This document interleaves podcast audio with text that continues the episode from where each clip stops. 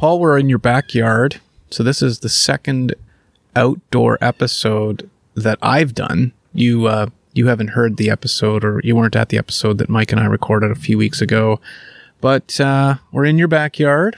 We're uh, feeling a bit like we're getting through the eye of the storm, I guess, on COVID. And um, or wait, is eye of the storm mean that you're going to have more storm ahead, or is, is eye of the storm a good thing? Uh, I think I, I, I don't know. That's a great question. I think no. I, I Light the at the end of the storm- tunnel Light at the end of the tunnel. Yes, because eye of the storm means that you you have a temporary reprieve. Yeah. but you are in the middle of of the worst of it. So Okay. I right. really hope that we are not in that situation with COVID. God, yeah, that's right. They say eye of the storm when it's when you think you're going getting yeah, through it, yeah, and then yeah. Let, us got be more to very. come. Let's try to be positive here. Okay, and we said this was going to be a COVID-free episode, so officially, that's the last time we're going to mention COVID. Exactly. Yeah. well, a- you're right. This is well, it's a first for me being out here. First of all, in my backyard, which is pretty cool in itself, and for us to be doing this face to face. Right. We've been doing these podcasts now for over a year now. And This is our first face-to-face. You yeah, this is a, a face a face to face podcast. Uh, this is live. Anything can happen in a live performance, right? so if you hear like screaming kids or uh, animals or, or cars in the background, Birds, I you hear can, some you can hear chirping birds, wind. yeah. Uh, hopefully, we don't get anything weird going on. Well, you But never know, and that's cool. live radio that happens to be recorded. Yeah. But all right, we have a few topics. We want to talk today about asking for a father's blessing.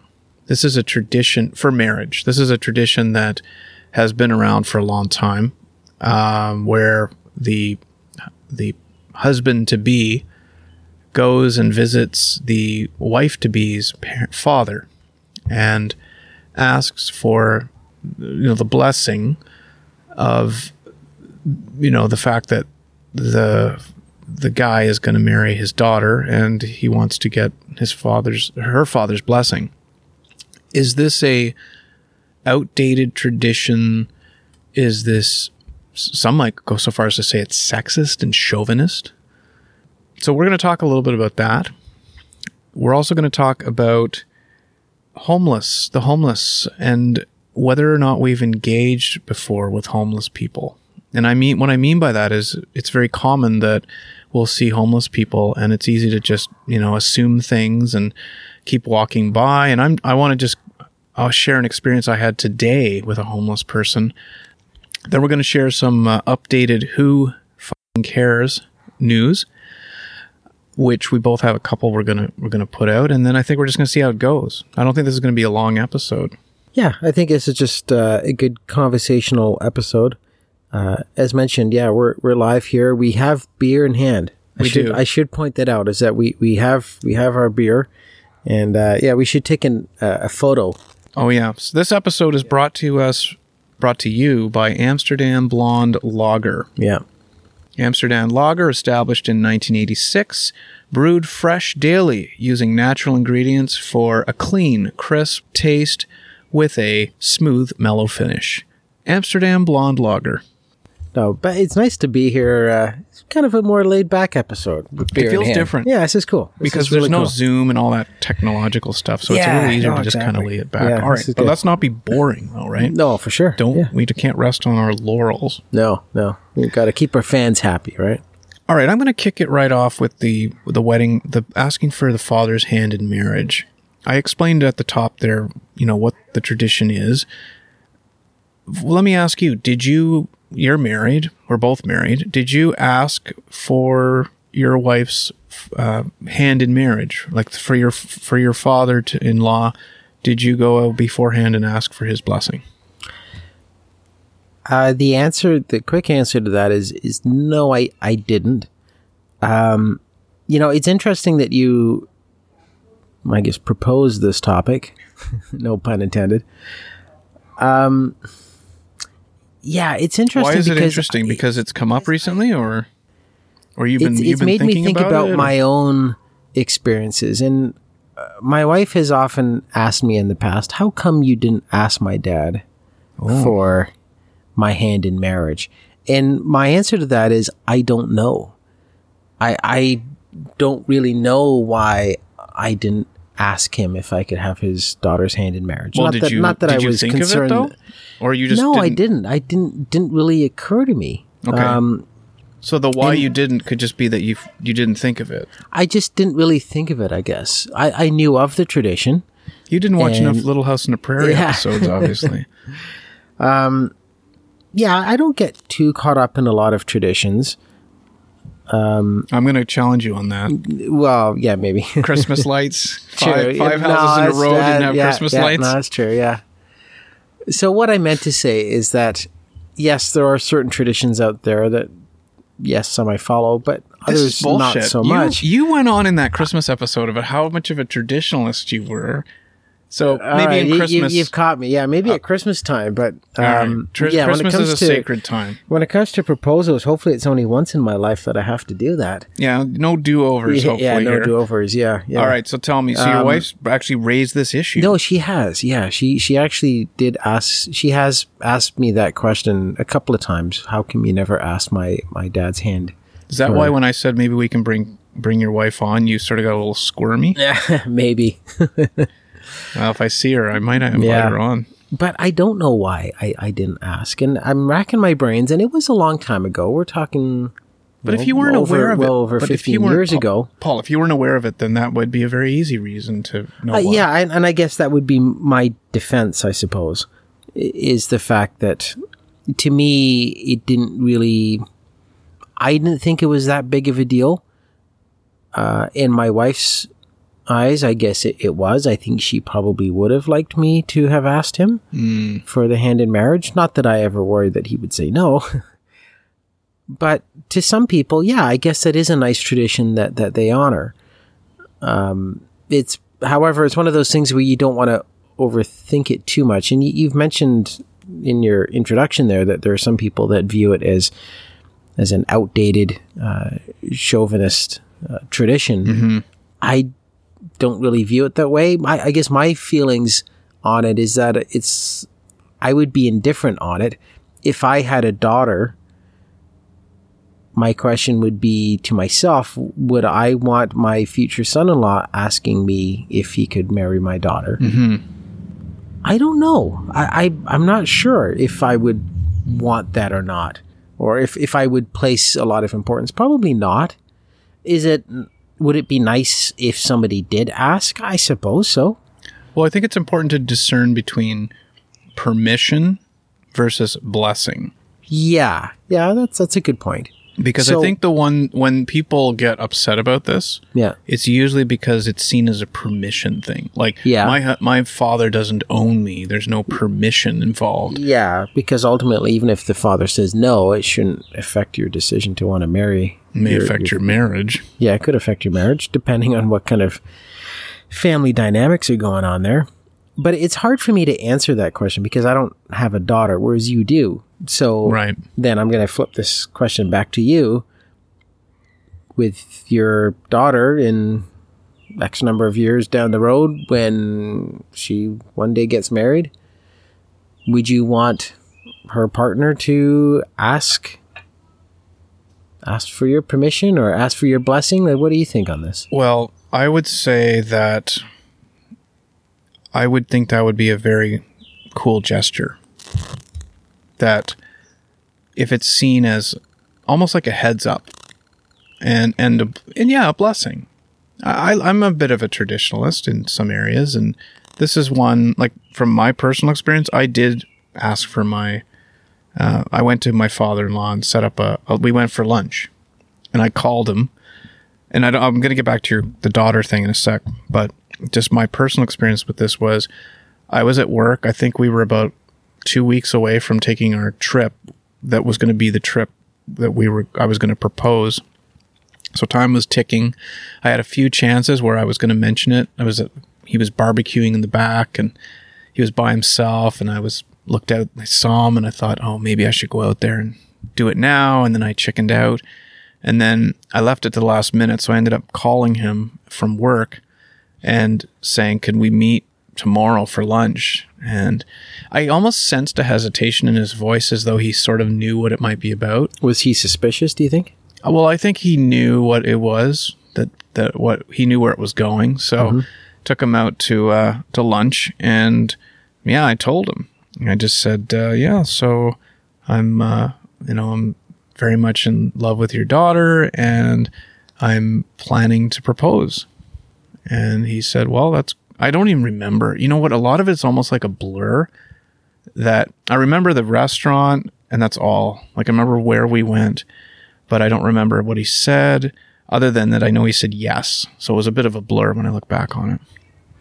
So you did get the blessing. So that's that's a good thing, right? Yeah. well, that's that's another thing too. What if you don't get the blessing? Yeah, that would be unusual. And it, however, it depends on the family dynamic. Uh, some families obviously can be very complicated. Uh, depends on if there's a, a strained relationship.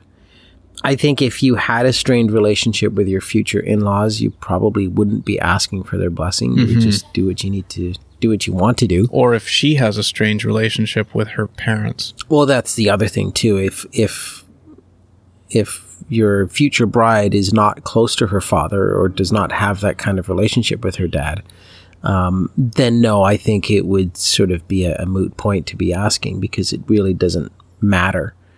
I think in my wife's case, it did matter because she was very close to her dad. Um, so I think in her mind, she would have appreciated me asking him. So if I could turn back the clock, if I could change that, I would obviously have asked because I think that would have been a, a nice gesture. But at the time, I just didn't think about it. Simple as that. I, I guess that's really my my only defense I have to say about that. And unfortunately, that's what's done is done. Do you think this is going to come up again between you and your wife, or does she? Well, after she hears this podcast, it certainly will. Well, there you go. Yeah. yeah. Have you ever talked to? Did you ever talk to him about it after? Like, say, you know, I didn't ask you, or I didn't. Like, did that ever come up with him? I after? don't know. I, I don't remember. Did I, he ever come to you and say, "Hey, No, look, I don't you know, I'm not so. really for this, and I really wish you'd asked me." Yeah. no, there's there's none of that. No, I I know he he approved, but no, I don't remember. I don't think it was discussed. It, it may have been, but it it was quite a while ago that I I would forget what the details of the conversation was. But yeah, I've been married over 15 years now, so we're talking about 17 years ago, I suppose. Um, but yeah, it's uh, proposing. It's a cool time in your life. And when I proposed to my wife, I did it when we were on vacation down in Florida. And yeah, you you you, worry and you, you want to make sure everything is right and the, the timing is perfect. You you want to do it somewhere unique or, or different, somewhere memorable. Yeah. Uh, so yeah, proposing it's it's a cool thing. When I when I proposed to my wife, we we went to Europe. We went to the Czech Republic and to Vienna. I think it was a ten day trip, and I remember for the first, I think we were in Prague for the first six days, and then Vienna for the last four. And I spent the first six days just constantly scouting locations, like hmm. and I had the ring with me everywhere we went because I was worried that we would find or stumble across the perfect place, and if I didn't have the ring with me, what would I? What was I going to do? So, what ended what ended up happening was the last day we were in Prague, we ended up going up to Prague Castle, which has this beautiful view. It's a beautiful castle, but it overlooks the entire city, and I didn't bring the ring with me of that one day, and I said this is the place and we have to come back here. Now it was the last day of the trip, so I had to figure out some way to get us back to because you know, why come back? You've already been here. So what I said was, wouldn't this be beautiful at night to see it?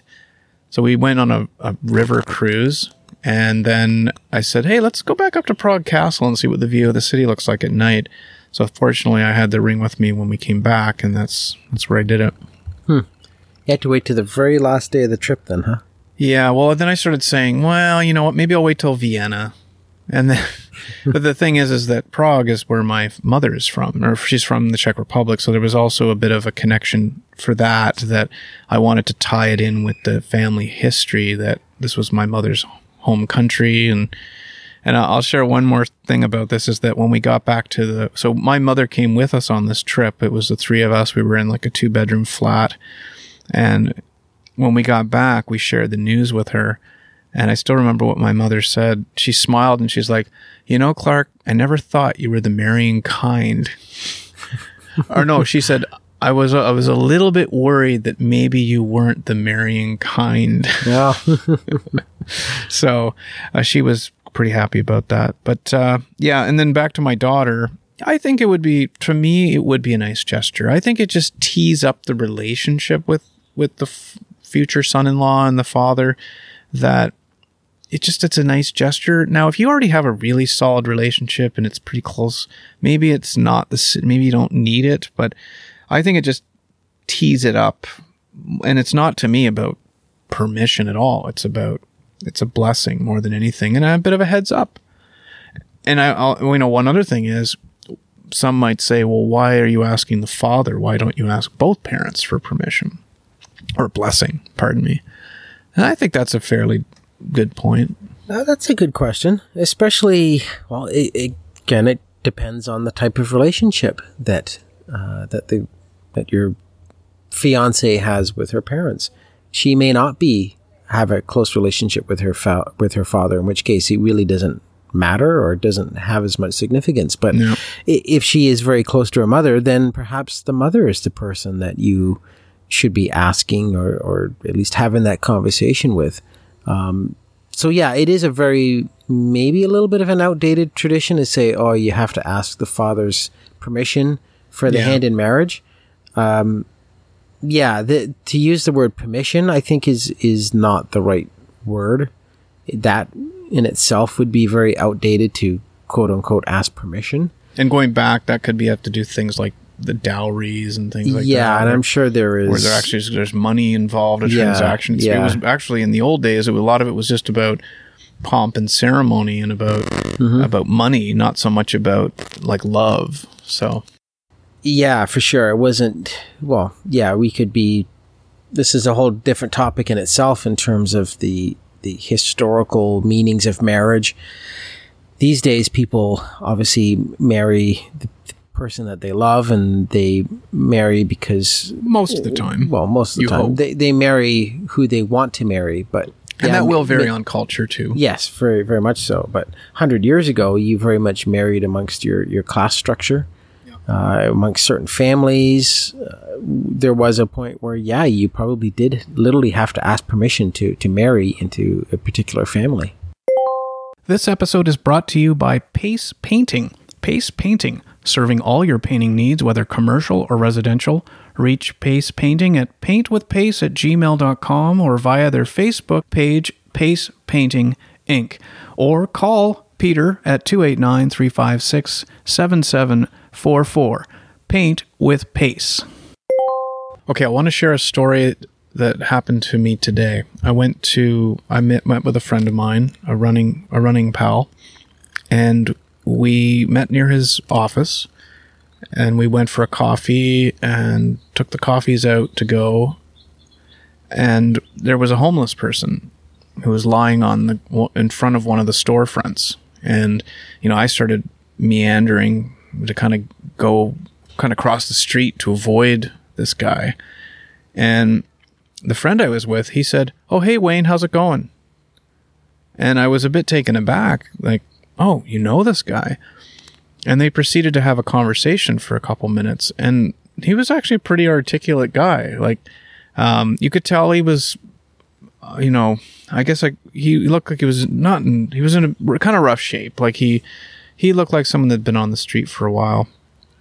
Um, he had no shoes on. His shoes were actually off to the side and my friend had a conversation with him about about shoes and buying shoes and about where he was going to stay. I think the the guy asked him about whether he had found him a place to live or something like that. And I think what it was is my friend Marcelo, he's very close to the church And I think that churches often will try to find homes for people. So I think there was something there. But the reason I bring this up, first of all, what's your reaction when you see a homeless person? Like, do you cross the street or have you ever engaged in a conversation with a homeless person? And what was that experience like? Yeah, that's a great question because the short response to that is my reaction would likely be the same as you, where I would, my natural instinct would be probably to try to avoid that person. Um, you know, by way of either avoiding eye contact or maybe crossing the street. Mm-hmm. Yeah, when it comes to homeless people, yeah, we probably do jump to conclusions very quickly. We probably judge them probably much harsher than what we should. Um, You know, like we think, you know, are they, Yeah, maybe we- they're lazy. we automatically, th- yeah, think that they're a bunch of bums or they're dangerous or, yeah, they're on wanna drugs or be there. something. Yeah. it's their choice. There's a lot of obviously negative connotations surrounding homeless people, and I will admit I am very guilty of of feeding into those stereotypes. Um, if I see a homeless people, homeless person, no, I don't interact with them, and usually I'll just kind of walk past. And part of that, I suppose, is because I used to work downtown Toronto and I did so for well over 10 years. Certain parts of Toronto, um, you know, depending where my office was, um, actually, my the job that I had prior to the one that, that, that I hold now, um, the the location of the office was in kind of a I wouldn't say a rough area, but yeah, I guess so. I guess you could say kind of a sketchier part of Toronto It was. Um, uh, yeah, just trying to think of the intersection. Yeah, like Dundas and Mutual Street area. It was a part of Toronto where there's a lot of homelessness. is that? Is that there's, Parkdale? um, yeah, I'm not sure. E- either way, it's it's a part of Toronto where yes, there is a lot of homelessness, and there's a lot of people that have mental health issues. So therefore, yes, there are some obviously some dangerous people out there, and I suppose that my view or um, my yeah, I guess my my overall opinion of of homelessness has been probably shaped by the fact that I have worked downtown for many years and have witnessed a lot of homeless people in and around the city, and, and obviously being in, in certain parts of the city where there's uh, a higher percentage of, of homeless people and, and they're much more prevalent. Um, it just has created sort of, a, I guess, a, a negative image or a negative idea in my mind as to how I would view a homeless person for me to go up to a homeless person and engage them and say, "Hey, how you doing?" That would definitely, I'll admit, that would be out of my comfort zone. Mm-hmm. Uh, so, for your, I can understand your reaction when you saw when you saw your your friend interact with a homeless person. You're like, "Huh, what's going on here?" I was actually impressed. I, I yeah, I, I, I, really well. respected yeah, him for that. It's it, you know, it takes a bit of courage to to go up to a homeless person and say, "Hey, how's it going?" or or just to have a conversation.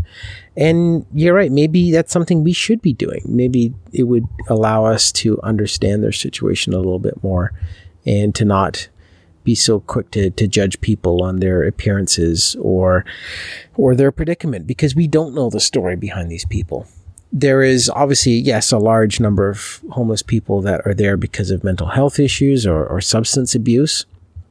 But ultimately, there are probably a lot of good people out there on the streets that are just hit rock bottom or just had a had a lot of bad luck, whatever it might But be. But you I'm- could have I'm that sure- from substance abuse too, though.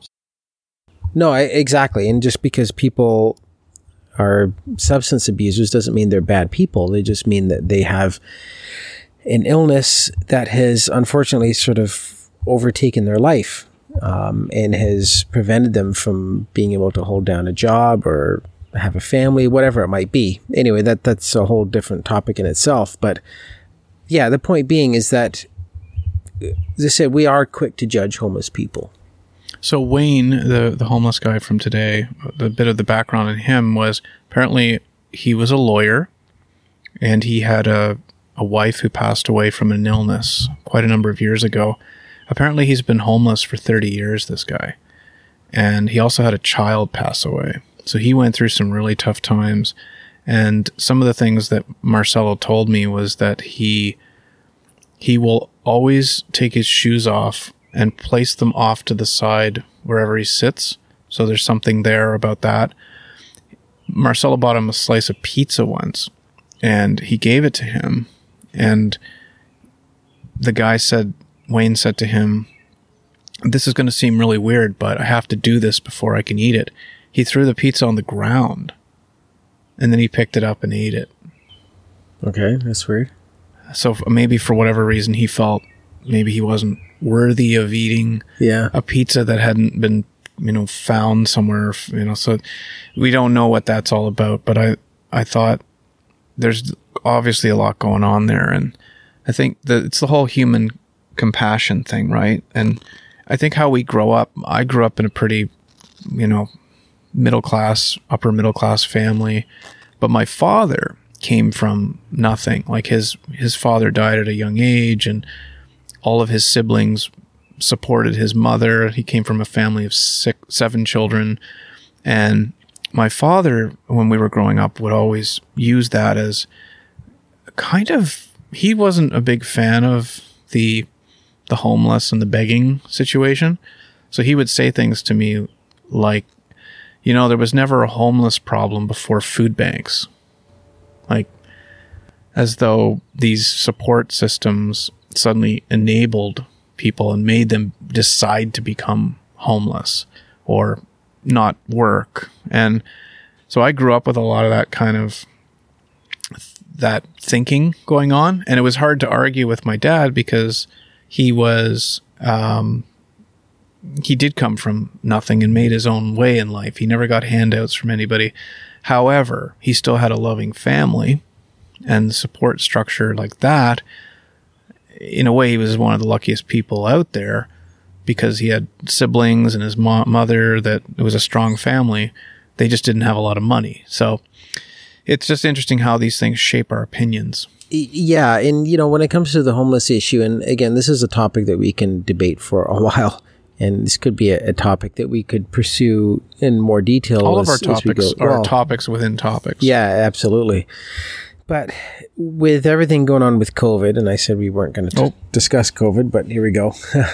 um, yes, there is obviously a more visible presence of homeless people in the city for sure. I haven't I spent haven't much. been down there, is there?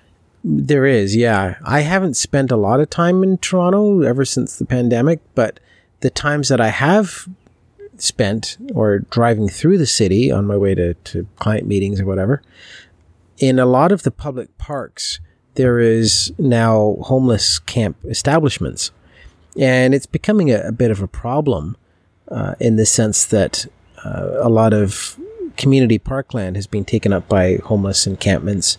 Well, we talked about this a little Yeah, bit. and, and we, we have sort of touched on this topic in, in prior episodes, and, and it begs the question about the whole, you know, drug use and, and does it promote crime? Does it create unsafe areas where people with families don't feel safe going to public parks? And again, we don't want to try to jump into that situation or that topic in, in this particular discussion. However, yeah, I guess what we're trying to say here is that every homeless person has a story, and, and one has to be compassionate uh, to what they have gone through. But ultimately, yes, there is a lot of negative opinions about homeless people because of the fact that I guess we are seeing these um, homeless encampments. People associate them with high crime areas. know, Sometimes a- a homeless people can be very aggressive. Yeah. Well, and and yeah, certain parts of Toronto there is a lot of They start Homeless screaming at people people that are not sure what's going on. yeah, mentally unstable. And and I guess that is the reason why a lot of people steer clear of homeless people because you don't know what you're going to get. You could get you know, a sweet, gentle, kind person that is just being unfortunate, hard on their luck and and they find themselves on the streets or you could find someone who's very mentally unstable and they are very dangerous people. And there's a reason why they are living on the streets is because they can't assimilate within you know, uh, I guess society in, in general. So yeah, this is so many different angles and, and so many different ways to look at this. And, and I suppose on our end, we should maybe research this a little bit more as to, you know, if we want to pursue this whole homelessness uh, topic in, in further detail. But maybe we go and find Wayne and see if he'd be willing to share some of his yeah, that would be that would be interesting. we do to, say to that we're gonna we're gonna follow up and interview all these people. and We never do. Yeah. But maybe yeah, maybe Wayne yeah. is somebody that uh, he sounded like a pretty articulate guy. I have mm-hmm. to say, and if he he uh, was agreeable to talking, then maybe he would be someone we could could talk to. So I mean, mm-hmm. some of the takeaways I get from this are, you know, the it's easy to make assumptions about people. It's easy to jump to conclusions, and quite often, quite often at the heart of this is mental illness. Mm-hmm. And that's something that fortunately has been getting a lot more airplay lately that mental health and, and the challenges that, that befall people are ones that we need to treat people with compassion. And I think this is a great example of mm-hmm. that. And who knows the kind of interesting stories that you will learn about a person by just simply saying hi and maybe even getting to know them a little bit. All right, I saw on the list there you had tipping down. We were going to talk about tipping. Do we have time for that? Yeah, I think so. We can talk touch on this. Okay, so tipping. What's what's the reason you want to bring tipping to the top table today? Well, the reason why I wanted to bring out tipping is because you're answering that like a like an elementary, Mrs. Mrs. Wilson. Yeah. The reason why. okay, so why are you bringing tipping well, to the table? Well, it's because uh, a couple of weeks ago I was in a Subway restaurant just a fast food restaurant, just getting my sandwich. And I went to pay with my debit card. And on the, the debit register machine, it provided an option for tip, which I thought was very unusual. Mm. I've never seen that before for a fast food I've restaurant. I've seen that before. And the tipping options were 15%, 18%, 21%. I'm thinking, first of all, was zero an option? Yeah. And first of all, since when are we supposed to tip for a fast food service?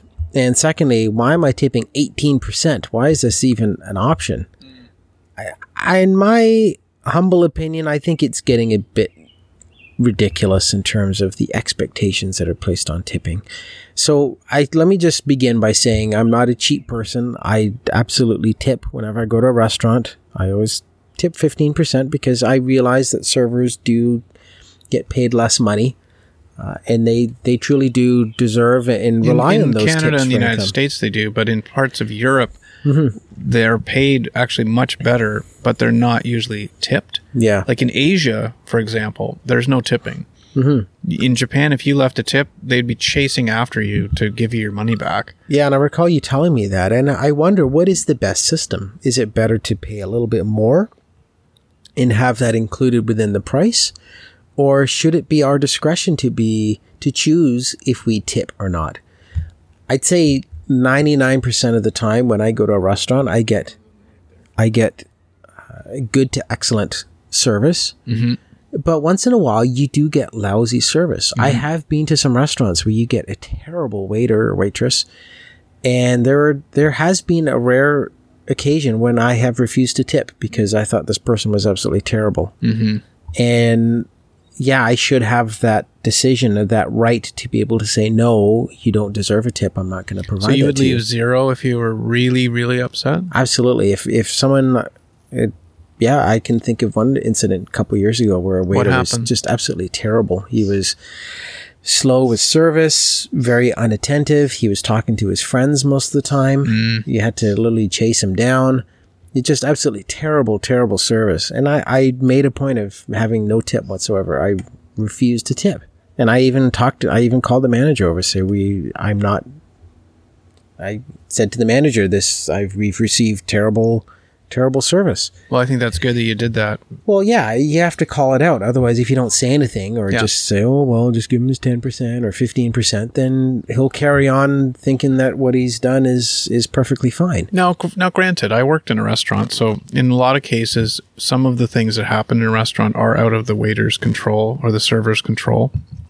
You know, like food delays and oh, things. Oh, I, I know, and I but don't, the, the, I don't, the I don't friend talking thing, like yeah, I don't, I don't, annoying. I don't blame a waiter for the food. That that's not their, that's not their fault. That's I don't blame them for anything that goes wrong in the kitchen. But when a server is deliberate, deliberate, sorry, deliberately unattentive, you know, is distracted by talking to their their buddies who are sitting at the table over next to you, someone that just doesn't really care then that's very prevalent. Or if they have a bad attitude. But as I said, that is very rare. Um, 90, yeah, 99% of the time when you go to a restaurant, you're going to get good service. At least I found in, in my in my experiences here in, in Canada and, the, and in the US. But anyway, just sort of going back to the original intent of, of the topic was the fact that, yeah, I just find that when it comes to certain services, like you, you see tipping encroaching more and more. And it's very much a North American thing where, you know, you go to a bar or like a, a sporting event and you order a couple of beers. You, it's sort of expected that you would tip for a mm-hmm. beer. Yeah. But if you go to the fast food counter and get a popcorn and a soda, you're not going to necessarily, you, you're not really going to tip for that. Mm-hmm. At least I don't usually. Well, what's the difference? Well, yeah, exactly. What is the difference? What? Why is certain things you are expected to tip, whereas other things you're not? Right. And I just find that the things that tipping is encroaching more and more upon all sorts of different things. So, but wait, based you- on what you just said, if if it's seemingly you know mostly applied to alcohol based transactions, um, then in a way, it sounds like you're actually on one hand promoting that it should be included for non-alcohol transactions, but at the same time you're complaining because it's trying to b- bleed into other areas like the subway you went into. yeah. So what I'm saying is that we shouldn't necessarily have to keep. We shouldn't have to tip when it comes to to fast food outlets. And But quite, why should- quite frankly for even for alcohol, why should we tip? How is serving a beer any different from giving me a can of Coke? I agree. Yeah. So, but I guess we all kind of feed into the expectation that, oh, someone served me a beer, I guess I'll tip him some money. But yeah, you're right. When we think about it, we really shouldn't have to tip when it comes to serving alcohol. Well, this is why I liked it in Asia because I, when I was in Singapore, I remember we we pulled into the hotel. Uh, it was an offsite. We were in Singapore and we um, dropped the like when I got out of the taxi, I had my bag and the bell bellman or whatever you call them runs up and he says, "Oh, sir, let me take that for you." Well, in North America, you're you're taught to tell those people no, right? Because what it meant was they would take it up to your room for you, and you had to pay them five bucks or ten bucks or whatever as a tip. But in in Singapore or in other parts of Asia, like Japan, tipping is not part of the culture. So what it made me feel like this guy's actually asking to, to take my bag because he wants to provide a service of which he's not expecting some compensation for. He's getting that compensation through um, his place of employment. What I've seen in hotels, say in New York City, is they have these sometimes fairly aggressive valets or bellmen that stand outside the hotels that are pretty much working on tips. Like the the staff, the hotel has just said, "Yeah, you work here." They probably pay them dirt wages or hardly anything, and all the money they make is going to be on tips. So what that does is foster an environment of if they for instance, if they assess somebody as maybe they're not going to get a tip from them, or if they've done something and they didn't get tipped, they're just going to not ask them again. They'll see them maybe throughout the duration of the stay and ignore them. Meanwhile, you've paid to be at that hotel and now you're not getting any help hailing a cab or grabbing your bag and lifting it out and putting your luggage in your taxi. So the ta- the whole tipping culture has created almost a problem because a lot of people are depending on their only way of getting income is from the tips then it's it's almost like a what's the word for it? It, it it's a bit of a it's kind of like a, a trap in a sense that it if you're not they're not going to get a tip they're no longer going to provide the service that they're there to provide so then they become almost like a bad thing at the hotel I would tend to agree that the the Asian way that, that you experienced where everything is included, I think that would be the better way, in my opinion. yeah So that there's no expectations, there's no awkwardness as well. Um, I think the fact that most people would be more genuine in their acts. I well would- that's I what it was this guy in like singapore that was a genuine act yeah, he he's to there to bags to serve you. He takes pride in his job. yeah And that's a nice thing to see. Whereas you're right, if you are in New York City or whatever city it might be, and someone is trying to suck up to you to get a big tip, then uh, yeah, you, you, you can sort of see through that and see that they're not being genuine, that they are expecting to, to receive a tip. And if they don't get a tip, then they're going to lose interest in you pretty fast. And that sort of comes back to what we kind of talked about previously about making assumptions of people. Let's say if you're wearing sloppy clothes or whatever, uh, a, a bellman or whoever it might be might make that assumption that, oh, this guy's not really probably worth spending much time on because, yeah, I'm probably not going to get a big tip out of him. Right. Well, these days, geez, you don't know who makes what kind of money sure you could be a millionaire and you're just wearing like you know cargo shorts and a t-shirt but you know if you don't look the part then someone may not spend that much time on you or, or pass judgment thinking that that you're not worthy of of their time because of what you may or may not represent in terms of of a tip. So I have a friend of mine who is a notorious tipper, American friend, and this guy I've watched tip everybody from the person that helped him load the furniture into his car at the furniture store to an usher at a Broadway show who took us to our seats and he handed them like a $5 bill for taking us to the seats. Hmm. And I thought that was a little bit odd. yeah I- i mentioned before there's a, a level of awkwardness and the the is there an expectation or you're right is there an op- is there are there times when tipping is overboard or to the point where because it becomes too much of a thing where someone might be showing off Is it a power play? it could be yeah yeah mr big shot handing out the mm-hmm. handing out the bills mm-hmm. um, Or buying somebody's is it for show respect yeah or buying, someone's- somebody's service. So I'll give you another example. Same friend. We went to Beijing together. And the first night we were there, he he always makes a point of getting to know the concierge. And what he does is on the first night, he'll drop like a $50 tip to the concierge and say, uh, What's your name, sir? Uh, it's Samuel. Samuel. Samuel, uh, we're going to be here for a couple nights. You're going to be able to take care of us, right? Yeah, yeah, yes, sir, yes, sir. And then he would pass him the 50. And normally you tip when you leave. So the impression was there's more where this came from. So that night we saw him and we asked, we, we saw the concierge and we asked for a dinner recommendation for, for, um, the restaurant, a restaurant nearby. So he gave us one and we went and it was actually not very good. And then when we came back that night, the, he wasn't there. And so we asked the front desk, we said, Is Samuel around? And they said, Samuel's off until next Wednesday.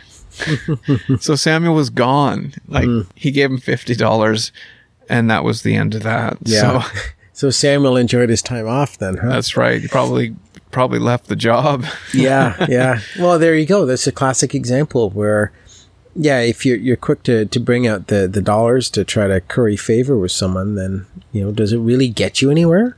Well, and I had a my when I was in Europe once in Prague. Actually, this was the first time I went to Prague. My mother would tip all the waiters and the taxis and everything. And my uncle, who was from there, he said, "Don't do that. Don't do that. You're gonna make. You're, then they're gonna expect to get tipped all the time." And I've heard that actually that Europeans actually get angry that tourists tip because suddenly now it's created an expectation of tipping in the European culture. So that's starting to become a lot more prevalent now is is that there's an expectation of tipping in a culture where it didn't already exist. Yeah. Yeah, I, I think for me, I go back to what you said about the alcohol. Why does someone, you know, cranking, cracking open a beer, you know, pa- putting it down, suddenly I should be giving him 50 cents more because he did that or a dollar more? Yeah. What about the guy that gets a coffee, makes me my mm-hmm. barista, my cappuccino? Mm-hmm. I I've tipped at Starbucks before. I see the little thing, I'll throw in fifty cents or a dollar or something mm-hmm. like that. So I have tipped. Um, But it's weird. You, you mentioned about tipping at Starbucks. So there's maybe an expectation that, okay, some people may tip at Starbucks, but you don't see anybody tipping at a Tim Hortons or something like or that. Or McDonald's. you would never tip at a McDonald's. So Yeah. why am I tipping at Subway? Why, why are certain places now jumping on the bandwagon where people should be tipping? And Yeah. I, I think people do tip a bit more, tip more frequently than what they probably should. And it also comes down to, you know, with everything going on with, with COVID, people have been eating takeout food more often. So, in my experience, when I pick up takeout food, I typically don't tip because it's takeout. When you pick I'm, it up? I'm picking it If up. If they deliver it, do you tip the delivery man? yeah, I will tip a delivery Or a guy for sure. Yeah, I will definitely tip. You know, whether it's but a pickup for takeout. Now, that's actually another point is that uh, we had a place up the street. I've only seen this, I haven't noticed this before, but have you heard of it where they're, they'll add like a hospitality charge, which is supposed to be like a COVID relief sort of thing? Um, like help help those in the hospitality industry who are suffering by taking uh, paying an extra 15% to to to support the hospitality industry. Have you seen that on any bills? I haven't. No, no. yeah. But if there is, it sh- that should be optional. Well, and that's the thing. This Yeah. particular establishment didn't tell you about it Mm. until you looked down at the bill and said, "Oh, what's this?" And he explained it, and I'm like, hmm, well, "I'm Yeah. not going to tell him to take it back." But this kind of pisses me off a Yeah, little bit. yeah, for sure. Um. Okay, so we finish off on our celebrity who fuck cares. Do that. Okay, I've got a couple, and you've got a couple. Yeah, I like this topic because, as our listeners know, we for the longest time we talked about weird news stories, which is great. But yeah, I, I get a kick out of going on certain websites. Uh, Yahoo is a website that's terrible for just useless, ridiculous headlines of of um, news that really is so inc- insignificant. yeah. All right. I'll, What do you got I'll share one right here. Yeah. Ariana Grande just shared a rare glimpse of her natural hair without extensions.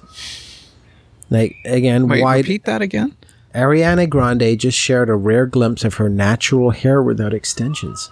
That is that is definitely newsworthy. Maybe if if if you're an Ariana Grande fan, you might have Isn't it Ariana? Ariana, I don't care, have a might have an interest in what her hair looks like, but I can Without assure extensions. You, yeah, without extensions, but I can assure you that 99% of the population do not Doesn't care. care, right? Yeah. Uh, Kim Kardashian has failed her law exam a second time. and just got the results on camera. Got the results on camera. What does yeah. that mean? Well, okay. Well, let's. She's look okay. yeah, so the- she's I in should bikini. point out that, that the photo is her on a bikini. In a bikini, in a yeah. top. So maybe that's why there is interest in this particular photo. Yeah. I'm sure nobody cares about what the law exam results so are. she's trying to get her law law degree. yeah, hmm. but again, why is this news? Now is that- it the law degree, or is she trying to pass the bar, or what's the? I don't know, and I don't really care. Again, why is this news? Why do I care about? But that's Kim the thing we talked about this. People do care about this because why would they make these articles if people didn't care? We don't care. Yeah, Our listeners don't care. All right, you got any more? Uh,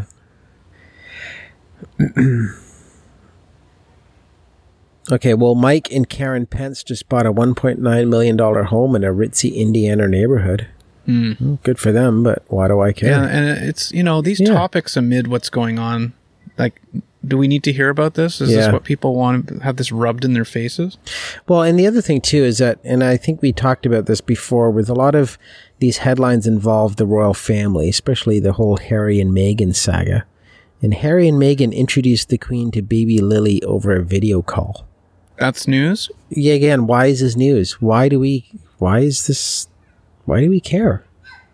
It's a family issue. Again, why do we care about this? Oh, here's a good one. Jennifer Lopez and Ben Affleck are cuddling up at an amazing $19 million. I don't know if it's the house or if it's a resort. The, the headline's cut off here. I don't have the full headline. But again, okay, they're in an amazing $19 million home or resort.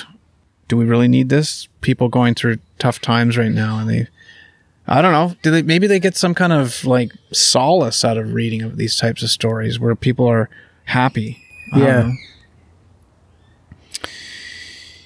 Uh, pregnant Shawn Johnson shares sweet maternity shoot with daughter. Do you know who Shawn Johnson is? Isn't she a gymnast?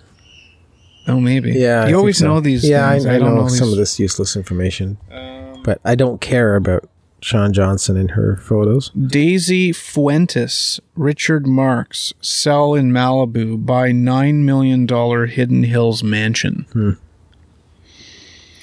Who fucking cares? Gwen Stefani is feeling loved as she celebrates bridal shower with family. No. Why do we care? Like it really is incredible the amount of useless information that is is posted on some of these websites. But it's obviously there for a reason because people click on it and I guess we're all kind of guilty of clicking on some stuff where there's a, a guilty pleasure or whatever. Ben Affleck shares Mother's Day tribute for Jennifer Garner. Um, got any more? Oh, oh, I think we did this one before. Princess Charlotte is dad Prince William's look-alike in new sixth birthday photo. I think we, we covered that one Yeah. before. Yeah. Well, that's our Who Cares episode or yeah, segment. Um, Mm-hmm. Hey, look, I'm glad we did this. The live episode in your backyard here in Whitby, Ontario. Face to face, our first time. 50, well, you and I have done like 40, probably like 35 ish episodes. and Yeah, this is the first time it's face to face. So good to do this. Much easier, much more laid back feeling to me. Yeah, very much more laid back, very more, uh, very much more conversational. And yeah, I'm sure our listeners will hear noises in the background. There's kids a couple of houses down. There's, there's Yeah, a dog barking nice. back there a little while back. Oh, so, I see a trampoline a couple doors down. Now, Yeah. there's an, there's some that would say a trampoline's a little bit, uh, I don't know, brings down the neighborhood a bit. Does it bother you? uh, no, they're actually not on the trampoline that often. So I think it's all I right. guess it's better than a pool, Yeah, sure. splashing and yelling and screaming. Yeah. Do you have any pools in the area? Uh, there's one about two houses down. Do you hear them a lot? No, not really. It's Are not they too ever bad. in it? Yeah, sometimes it's yeah. There's there's kids in it. But Okay. Yeah. All right. Well, till next time, we'll uh, say goodbye here from Whitby, Ontario. Canada. Signing off.